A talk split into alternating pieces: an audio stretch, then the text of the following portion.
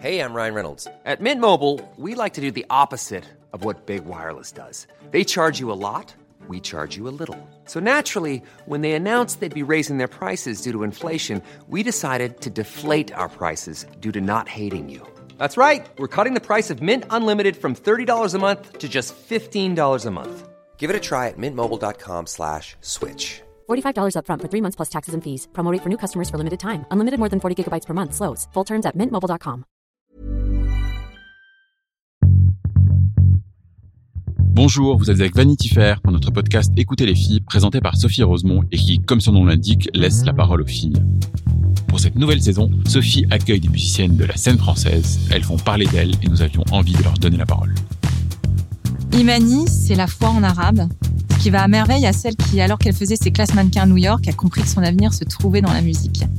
À l'automne, elle sera sur la scène du Théâtre du Châtelet pour présenter Vaudou Cello, qui est à la fois un spectacle et son nouvel album, et où seuls huit violoncelles l'accompagnent. Une voix qui est toujours très engagée. Donc je suis ravie de te retrouver aujourd'hui, Imani, parce qu'on se connaît déjà un peu. On a déjà parlé de cet album ensemble il y a déjà quelques mois.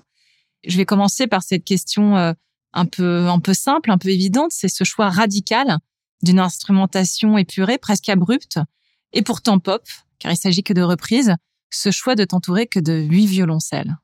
En fait, euh, j'avais envie de faire un projet de cordes depuis longtemps. Ça fait au moins depuis 2012-2013 que ça germe dans ma tête.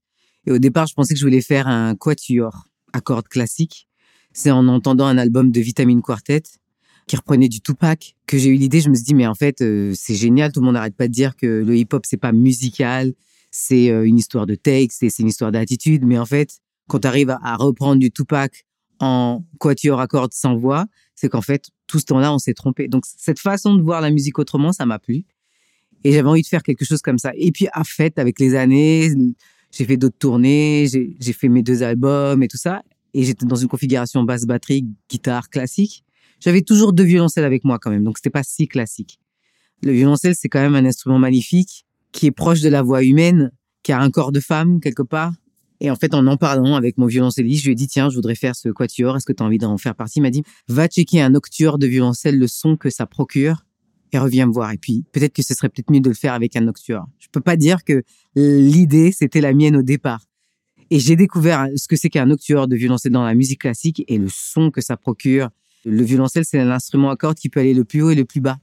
On peut pas faire la même chose avec un violon et un violoncelle. Voilà, le violoncelle, il est beaucoup plus large, beaucoup plus versatile. Euh, et donc voilà, je me suis pris une claque et je me suis dit bah en fait ouais pourquoi pas, pourquoi ne pas faire un projet avec euh, des violoncelles et une voix connaissant très peu finalement sur le violoncelle. C'est en travaillant sur le projet que j'ai découvert euh, toutes les facettes du violoncelle. Sur scène et sur cet album qui sortira aussi à l'automne, tu reprends Bonnie Tyler, tu reprends Black, tu reprends Madonna, tu reprends Ed Sheeran, et puis tu reprends ce morceau euh, auquel je suis particulièrement sensible. Toi aussi, je sais. Dans la version qui a été arrangée euh, par Eartha Kitt, Black Little Angels. Est-ce que tu peux nous raconter l'histoire de ce titre? En fait, Black euh, Little Angels, c'est une reprise elle-même. C'est une adaptation d'une chanson mexicaine de, je crois, 1929. Ça s'appelle Angelitos Negros. Elle avait été reprise par Eartha Kitt et aussi il y a une magnifique version de Roberta Flack que je vous conseille. Elle avait été reprise en espagnol pourtant, mais elle a une fois fait pour une télé, je pense, une version adaptée en anglais sur laquelle je tombe. Et c'est une chanson, euh, ça s'appelle euh, donc Black Little Angels, les petits anges noirs, et qui demande aux peintres de l'époque, donc on est dans les années 30, fin des années 20, début des années 30, et demande aux peintres pourquoi, puisque vous peignez avec amour, pourquoi est-ce que quand vous peignez, vous représentez les anges, vous ne les représentez jamais noirs? Ça pose cette question-là, en fait, la chanson. Et je trouvais que c'était une belle manière de adresser l'état du monde que d'utiliser cette chanson. Ça montre aussi un autre versant très important de ta créativité, c'est l'engagement, qui, j'ai l'impression, fait vraiment euh, partie euh, de toi. Tu es une engagée de longue date. Est-ce que tu te souviens de la première fois que tu as ressenti l'injustice? Je me rappelle très jeune, quand j'étais euh, gamine. Par exemple, mon père adore dire que été écolo avant l'heure parce que je le faisais chier quand il jetait. Enfin, vraiment, moi, je suis né euh, en 119, donc dans les années 80. Ça a l'air ouf. À l'époque, on buvait une bouteille de coca et on la balançait dans la rue. Et en fait, ça, ça, par exemple, ça me rendait dingue. Alors que j'avais 7 ou 8 ans, j'arrivais pas à comprendre que mon père, il pouvait pas attendre deux minutes de trouver une poubelle et jeter un truc. Donc ils n'arrêtaient pas de dire, ils nous faisaient chier avec ça. Mais l'injustice, euh, voilà, je pense que mes premiers trucs de l'injustice, ils, sont là. Et même quand j'étais jeune, j'aimais pas quand il y avait trois, quatre gamins qui s'attaquaient à un gamin euh, tout seul. J'ai jamais aimé ça. Je n'arrivais pas à verbaliser, mais je, quand il y avait un truc qui allait pas, généralement, j'intervenais ou bien j'allais rapporter ou voilà. Je fais intervenir toutes mes invités sur une formule de Gloria Steinem qui est la vérité vous libérera, mais d'abord, elle vous mettra en rage. C'est vrai. À partir du moment où on commence à allumer la lumière sur des choses qui peut-être étaient vécues comme des choses normales, et qu'en fait on se rend compte que finalement ça n'est pas normal, peut-être que tu passes par toutes les couleurs de l'arc-en-ciel, ouais. Et après effectivement ça te libère parce que bah, tu peux, c'est aller vers un, un chemin et c'est marrant parce que je suis en train de construire euh, la dramaturgie de mon spectacle parce que Voodoo c'est d'abord un spectacle, c'est un album mais c'est d'abord c'est parti avec l'idée de faire un spectacle et c'est exactement ça. C'est un spectacle qui est en trois volets l'ombre, l'aube, la lumière. Et l'ombre, c'est l'état du monde. L'aube, c'est la transformation par laquelle il faut passer pour le changer, cet état du monde. Et la lumière, eh ben, c'est ce à quoi on aspire et on espère. Et quelque part, la vérité, c'est ça. Et quand tu parles de mettre en lumière, euh, je pense à ce sujet de l'endométriose que tu as largement contribué à mettre en lumière à une époque où personne n'en parlait. C'était même pas reconnu vraiment comme maladie, que tout le monde s'en fichait éperdument. Non seulement tu as témoigné, mais tu as été aussi porte-parole de nombreuses femmes qui en souffraient, parfois même sans le savoir. En, quoi, toi, euh, ça a pesé sur ton quotidien et sur ta carrière, euh, cette maladie, à un moment donné? En fait, moi, je suis atteinte d'endométriose depuis longtemps. Je le sais depuis un moment. Je suis passé par les 7 à 10 ans de latence de diagnostic comme tout le monde. Mais quand même, depuis l'âge de 23 ans, je sais que je suis atteinte de cette maladie. Donc, depuis l'âge de 23 ans, j'essaye de vivre normalement avec cette maladie le, plus possible. Donc, si tu veux, avant que hum, Nathalie Clary, la présidente de Endomine, vienne me demander de les aider, j'avais l'impression déjà que j'étais la seule à être atteinte et que ensuite euh, ça faisait tellement partie de ma vie, de mon quotidien, que je me posais pas du tout la question est-ce que c'est normal en fait que tu prennes huit euh, Nurofen avant de monter sur scène? Donc je le vivais comme ça, c'est-à-dire je me droguais sans me poser de questions. Et à partir du moment où euh, ben, la lumière s'est faite sur euh, ce que c'est vraiment cette maladie, bah, tu t'aperçois que c'est 2 à 4 millions de femmes sur 10 en France. Donc c'est une à deux femmes sur 10, pardon. Tu t'aperçois que finalement, en fait, elles sont 4 millions à souffrir toutes chacune de leur côté, comme toi. Et dans ma carrière, euh, j'ai l'impression quelque part que, tu vois, à partir du moment où tu as tes règles, donc tu es une ado, et en fait, normalement, c'est censé s'arrêter quand c'est la fin de tout ça, donc c'est la ménopause, et encore qu'on n'en est pas sûr. Euh, donc c'est un grand tronçon de ta vie, donc tu te construis sur cette douleur. Et donc pour répondre à ta question sur en tant qu'artiste, j'ai l'impression que ben, la douleur ça m'a construite et je me suis construite contre cette douleur aussi. Et peut-être que j'aurais pas pu écrire les chansons que j'ai écrites et de la même manière euh, j'aurais pas pu les chanter comme je les ai chantées si j'avais pas eu à avoir cette constante douleur avec moi comme compagne.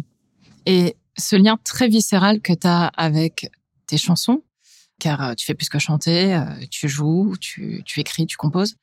Je sais que ça a occupé tellement de place dans ta vie que tu en as frôlé, ou même peut-être tu as même fait un burn-out à un moment donné. Euh, comment on se relève de ça? Comment on, trouve un chemin pour, pour se sortir de ce cercle infernal de travail acharné? Finalement, c'est quand on a un gros mental que c'est le plus dangereux. je fais partie de ces gens-là. J'ai un gros mental, donc je peux encaisser beaucoup. Ça rejoint aussi l'endométriose quand on a passé sa vie à encaisser, à mordre le bâton, finalement, on peut encaisser tout le reste. Et en fait, il est là le problème. Parce que les gens qui sont plus sensibles, qui ont plus de difficultés à accepter les choses, ben, ils, ils le disent et ils savent s'arrêter. Les gens qui savent encaisser, encaisser, ils se disent toujours, c'est bon, je peux le faire, c'est bon, je peux le faire. Et à un moment donné, en fait, tu peux plus le faire. Et ton corps, ta tête, eh ben, ça explose. Et ça a été un peu mon cas. J'ai trop fait. J'ai dit oui à tout. Et puis, entre temps, j'ai eu un gamin.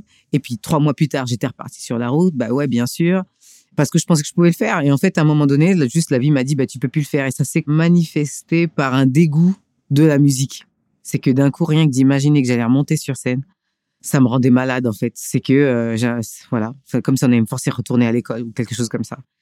Et je me suis dit, c'est là que ça marche plus. Pour moi, si les choses, elles n'ont pas de sens, j'arrive pas à les faire. J'arrive pas à les défendre. Et à un moment donné, ça a eu plus de sens, en fait, parce que mon corps et ma tête voulaient autre chose. Mais mentalement, je me disais, non, faut quand même y aller, t'as des responsabilités, etc. Donc, je me suis quand même dit, j'attends la fin de la tournée. Et à la fin de la tournée, parce que, en fait, j'ai une responsabilité, il y a quand même beaucoup de gens qui vont sur la route avec vous. Tu peux pas dire comme ça du jour au lendemain, j'arrête. Bah, tu mets 14, 15, 20, 30 personnes euh, sans travailler.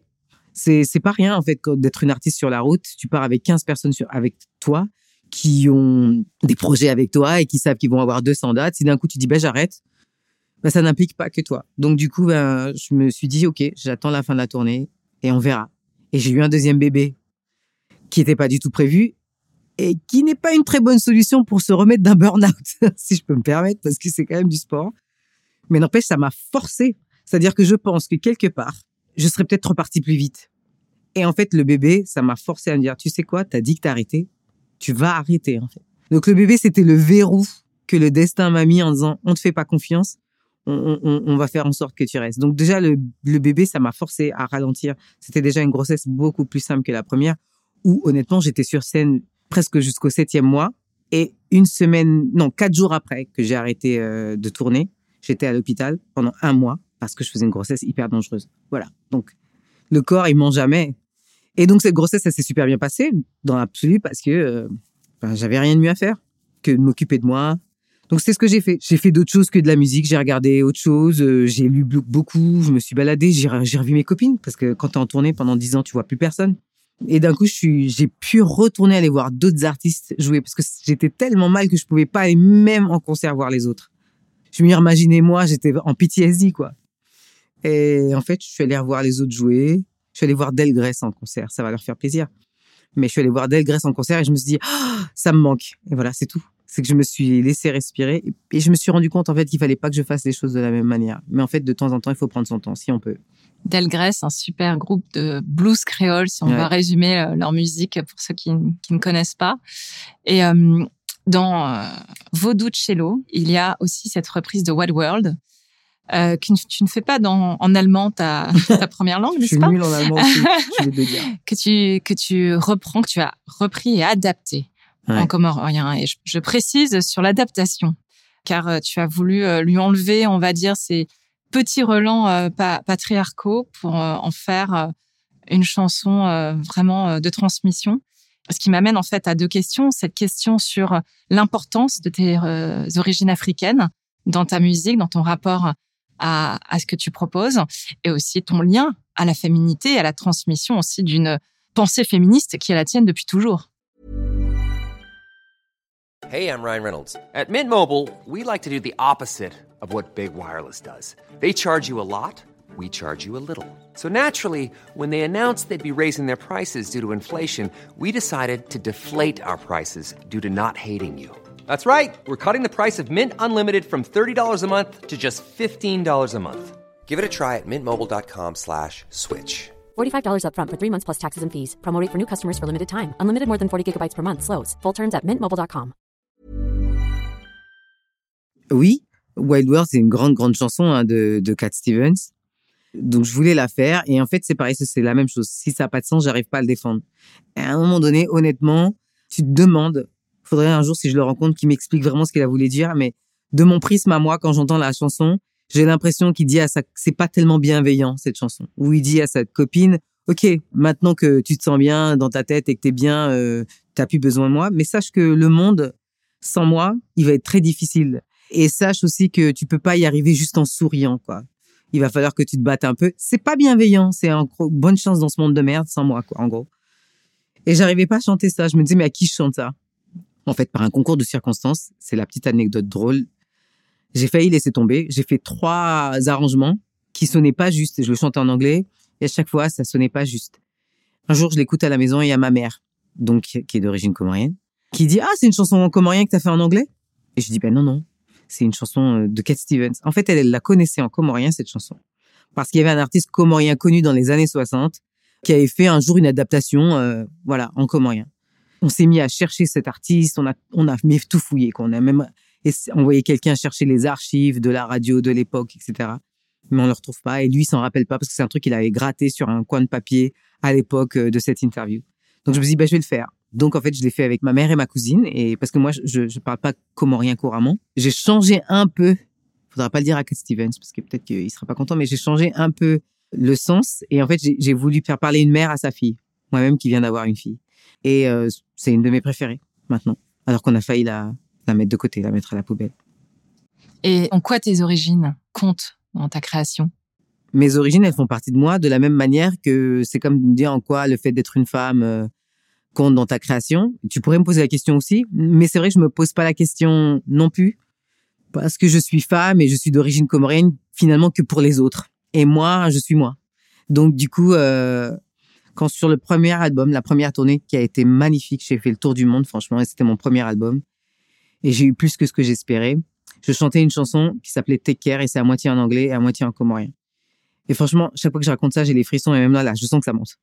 Je suis allé dans le monde entier, mais euh, en Estonie, en Russie, euh, dans des pays où j'aurais pas peut-être pas mis les pieds. Et t'as des Russes et t'as des Estoniens, des gens qui font deux mètres, qui sont blonds aux yeux bleus et qui chantent en comorien sur tes chansons en phonétique, certes, mais avec toi. Et je me suis dit, les Comores, c'est moins d'un million d'habitants. Quand j'étais petite, il y avait une carte du monde dans ma classe, je me rappellerai toute ma vie, en carte, en école primaire. Il n'y avait pas les Comores. Ils avaient oublié de le mettre. C'est un tout petit pays et ils avaient oublié sur la carte, tu sais, c'est les anciennes cartes qui sont hyper belles et vintage aujourd'hui, euh, décoratives. Mais nous, on avait ces cartes-là et il n'y avait pas les Comores dessus. Et en fait, ça, c'est un truc qui m'a un peu, ça, m'est un peu resté. C'est pas pour ça que j'écris des chansons en comorien. D'abord, le comorien, c'est une très belle langue. Très ronde. Aussi belle que chanter en anglais, je trouve. Même plus belle. Donc, il y a un truc aussi agréable pour moi de chanter en, en comorien. Mais en fait, je m'en suis rendu compte en les chantant devant les gens sur le premier album qu'en fait, je faisais beaucoup plus que juste chanter en comorien. Il y a, une espèce de mission que quelque part, euh, je me dois d'être un peu l'ambassadrice de ces gens qu'on a oubliés sur la carte. Tu as choisi aujourd'hui de nous lire un extrait d'un auteur algérien que j'aime beaucoup, Yasmina Kadra, qui a choisi les deux prénoms de sa femme comme nom d'écrivain, comme nom de scène. C'est un extrait de Dieu n'habite pas la Havane. On t'écoute. Sachez ceci. Le malheur vient de la grossière erreur de voir le monde tel qu'on voudrait qu'il soit et non pas tel qu'il est. Prenez les choses comme elles viennent et tâchez de les apprivoiser car la seule vérité qui importe, c'est vous. Le bonheur, on ne le croise pas forcément par hasard sur son chemin, on peut aussi le fabriquer de ses mains. Il y a toujours quelqu'un qui vous aime quelque part. Si vous ne le voyez pas, lui vous voit. Ne cherchez pas ailleurs ce qui est à la portée de vos mains. J'aime bien ce texte parce que j'aime bien l'idée de se dire que hum, finalement le bonheur c'est pas loin, le bonheur c'est là, c'est à l'intérieur de soi. J'aime bien l'idée de se dire qu'on peut le fabriquer de nos mains, qu'on est beaucoup plus en contrôle qu'on le croit et que la solution elle est jamais à l'extérieur, elle est toujours à l'intérieur. Et je trouve ça extrêmement apaisant parce que euh, c'est tout le contraire de ce qu'on nous a enseigné. Il faut consommer pour être heureux, il faut se marier pour être heureux. Tu vois, c'est ton mari qui va t'apporter le bonheur, c'est l'argent qui va t'apporter le bonheur, c'est il faut aller voir le psy pour trouver la solution. Alors qu'en fait tout ça c'est à l'intérieur de soi et puis c'est bien dit. Yasmina Kadra c'est une plume tellement poétique. Honnêtement, on peut lire pratiquement toutes les pages euh, rien que ces titres. Mon livre préféré de lui c'est ce que le jour doit à la nuit, mais ne serait-ce que pour le titre. Voilà, donc j'ai choisi ce texte-là parce que j'avais envie d'un truc un peu universel. J'aime bien l'idée que Yasmina Kadra, un homme qui était dans l'armée, se protège grâce au nom de sa femme. Ça, ça me plaît. J'aime bien la douceur qu'il a de parler des femmes et aux femmes, parce qu'en plus, ce texte, il le dit à tout le monde, mais il regarde une femme droit dans les yeux. Une femme qui est perdue, d'ailleurs, dans le livre. Elle est, elle est un peu perdue, elle sait pas ce qu'elle veut. Elle veut être libre, mais elle sait pas comment faire. Quelque part, c'est moi, et je pense que quelque part, c'est nous, les femmes. On veut être libre, mais on sait pas comment faire. Euh, on est de la même année, toutes les deux. On est né en 1979. Comment tu te sens dans ta féminité à 40 ans? Bah, comme dirait mon orthoptiste, je suis en transition. Je me sens mieux et à la fois je sens bien que je suis effectivement en transition. Je suis dans un truc où vraiment je suis à la moitié de ma vie, cette fameuse crise de la quarantaine que moi j'ai toujours prise de haut, si je dois être honnête. Pour moi, c'était un truc de mec vieux, riche, qui veut s'acheter euh, une Lamborghini et qui veut se taper une fille de 19 ans. Pour moi, c'était ça la crise de 40 ans. Et en fait, il faut que je reprenne un peu une soupe d'humilité. C'est pas ça, c'est qu'en fait, surtout en plus quand tu as eu un enfant, j'ai l'impression que tu t'y précipites encore plus vite. C'est encore la même fameuse question de qu'est-ce que je fais là? À quoi je sers? Pourquoi je suis là? Et j'ai l'impression que à 40 ans, la question, j'ai pas vraiment voulu y répondre et là, je suis obligée d'y répondre. Peut-être que vous doutez c'est ma réponse. Mais moi, comme je suis encore en train de le construire, je sais pas en fait. Mais je sens que ça passe par l'acceptation de soi, mais vraiment pas vraiment un mot, un label comme ça qu'on voit dans les pubs pour le yaourt. Euh, c'est vraiment l'acceptation de soi, se libérer finalement de la prison qu'on s'est construite pour arriver jusque-là. Les choses qui nous empêchent de vivre et respirer, peut-être qu'il faut regarder deux secondes et se dire, mais est-ce que c'est pas moi qui m'empêche de respirer, qui m'empêche de vivre ma féminité? C'est quoi en fait la féminité? Moi, je suis une fille de militaire, une famille nombreuse, d'un père hyper droit, cash, dur. Et j'ai porté ça avec moi. J'avais un mépris pour la sensibilité, la faiblesse, parce que ça, c'est des attributs féminins et ça t'empêche d'avancer. Donc, euh, et j'étais tellement fière quand les gens ils disent ah Nadia, parce que c'est mon vrai nom, c'est une guerrière et tout ça. Et en fait, à 40 ans, tu te rends compte que tout ça, c'est futile. Tu te rends compte que finalement, la petite fille qui pleurait pour rien, que tu as réprimée, elle est toujours là. Sauf que pendant 40 ans, elle a pleuré de son côté. Et là, en fait, t'arrives plus à la faire taire. Et peut-être qu'il est temps de la prendre dans ses bras. Peut-être qu'il est temps de l'accepter pour ce qu'elle est. Et j'ai l'impression que une fois que tu acceptes ça, que tu acceptes d'être ta vérité, d'être dans ton féminin, quoi que ça veuille dire pour toi, eh ben tu lâches un truc et tu autorises d'ailleurs les autres femmes à faire de même. Et quelque part, du coup, ton rôle, tu le trouves, tu vois. Donc ouais, je suis en transition parce que j'essaie de comprendre qu'est-ce que ça veut dire pour moi. Donc c'est pas simple et c'est pour ça que peut-être ma crise de la quarantaine, c'est Voodoo Cello. Parce que c'est bizarre de faire un projet où tu chantes Bonnie Tyler avec huit violoncelles. C'est bizarre, franchement. J'aurais pu m'acheter une Lamborghini, ça aurait été plus simple. En fait, non, j'aurais pas pu, c'est très cher. Mais voilà, c'est, c'est, je cherche encore, mais je sens bien que c'est trouver sa vérité, la vivre, l'assumer. Comme ça, tu laisses l'opportunité aux autres de faire de même. Vaudou, c'est l'eau. Vaudou. Quel est ton rapport justement euh, au magnétisme, à la magie, au vaudou? En fait, au départ, le vaudou, pour moi, ça m'était très étranger. Je suis très attaché au titre. Si le titre est bon, est fort et accrocheur, je trouve que c'est déjà la moitié du travail. Et donc, quand j'ai commencé à travailler avec le violoncelle, je me suis aperçu que c'était vraiment un, instrument animé, magique. Selon comment vous jouez, ça peut sonner comme une guitare électrique ou comme une flûte. Et toi, tu l'as entendu, euh, l'album, donc tu sais de quoi je parle. Et moi, je l'ai découvert pendant que je faisais les arrangements. Je me dis, mais il est, il est magique cet instrument. Donc, en cherchant un nom, on a pensé à Voodoo Child de Hendrix. Et je dis, tiens, Voodoo Cello, ça sonne. Et c'est parti comme ça. Et donc après, on a voulu construire un spectacle et on s'est dit de quoi on veut parler? Donc on est parti du titre. Et donc je me suis mis à rechercher le vaudou. Et je me suis rendu compte que le vaudou, bah, c'était une religion sérieuse. C'est pas un truc excentrique, exotique, euh, vendu par Hollywood. Euh, c'est pas un truc de magie noire, sale. Euh, pas du tout. En fait, mon rapport au vaudou, c'est à peu près mon rapport à la religion, à surtout la spiritualité. En fait, c'est ça qui m'intéresse avec le vaudou. C'est pas tellement les codes du vaudou, mais c'est la mission du vaudou. Et le, but du vaudou, c'est d'améliorer la vie des gens. Et on ne sait pas, mais en fait, c'est ça. Et c'est le but peut-être même de la religion au départ, c'est d'améliorer la vie des gens. Après, perverti par les hommes et par l'utilisation qu'on en fait, euh, fait que bah après, ben il y a le dogme et ça emprisonne finalement plus les gens qu'autre chose. Mais le, le but du, du vaudou, c'est améliorer la vie des gens. Et si tu vas plus loin, c'est le but de l'art aussi. C'est le but de la musique. Ne serait-ce que pendant une heure et demie, tu vas voir un spectacle et t'as bougé d'un tout petit millimètre, t'as été plus heureuse, plus, enfin, plus oui, t'as as, bougé, quoi. Voilà. Et, le vaudou, c'est ça le but. Et le, rôle d'une prêtresse vaudou, c'est de faire le lien entre le monde du réel, du vivant, et le monde de l'au-delà, et de rejoindre ces deux mondes. C'est intéressant pour moi, en plus surtout avec ce qu'on vit aujourd'hui, cette histoire de Covid, où quelque part, on a tous cédé à la peur de la mort, donc on a cessé de vivre. Et donc, quelque part, à partir du moment où on commence à fragmenter tout ça, eh ben, on n'est plus dans sa vérité, on vit mal, on ne vit plus du tout. Et c'est ça que j'aime bien avec le vaudou, c'est qu'ils n'ont pas du tout de complexe entre la mort et la vie, c'est la même chose pour eux. Et finalement, ça répond aussi à, la personne que je suis. Je, m'estime être une personne spirituelle, j'aimerais l'être encore plus. Euh, j'aimerais aller plus loin dans la spiritualité pour voir où est-ce que ça me mène. Mais quelque part, moi, ce qui me révolte un peu avec cette histoire de Covid, aujourd'hui, cette société qu'on a qui est extrêmement euh, bah, matérialiste, donc c'est l'inverse du spirituel, on est en train de revendiquer notre droit à l'immortalité. Et en réalité, on n'a pas droit à l'immortalité. Donc, avoir peur de mourir, c'est avoir peur de vivre. Et moi, je dis pas que le Covid, c'est n'importe quoi et c'est pas sérieux, c'est sérieux. Mais le Covid il répond à un caractère aléatoire de la vie qui est pas plus différent que les autres, que les accidents de voiture, que marcher dans la rue, que voilà. Et en fait, on s'empêche de vivre. Et je, je prêche pas parce que j'ai envie que mon, mon spectacle il commence. Et j'ai envie que mon spectacle il commence. Mais je trouve qu'il faut adresser une question beaucoup plus grande que juste oui la culture elle est en train de crever et tout ça. C'est pas la culture seulement qui est en train de crever.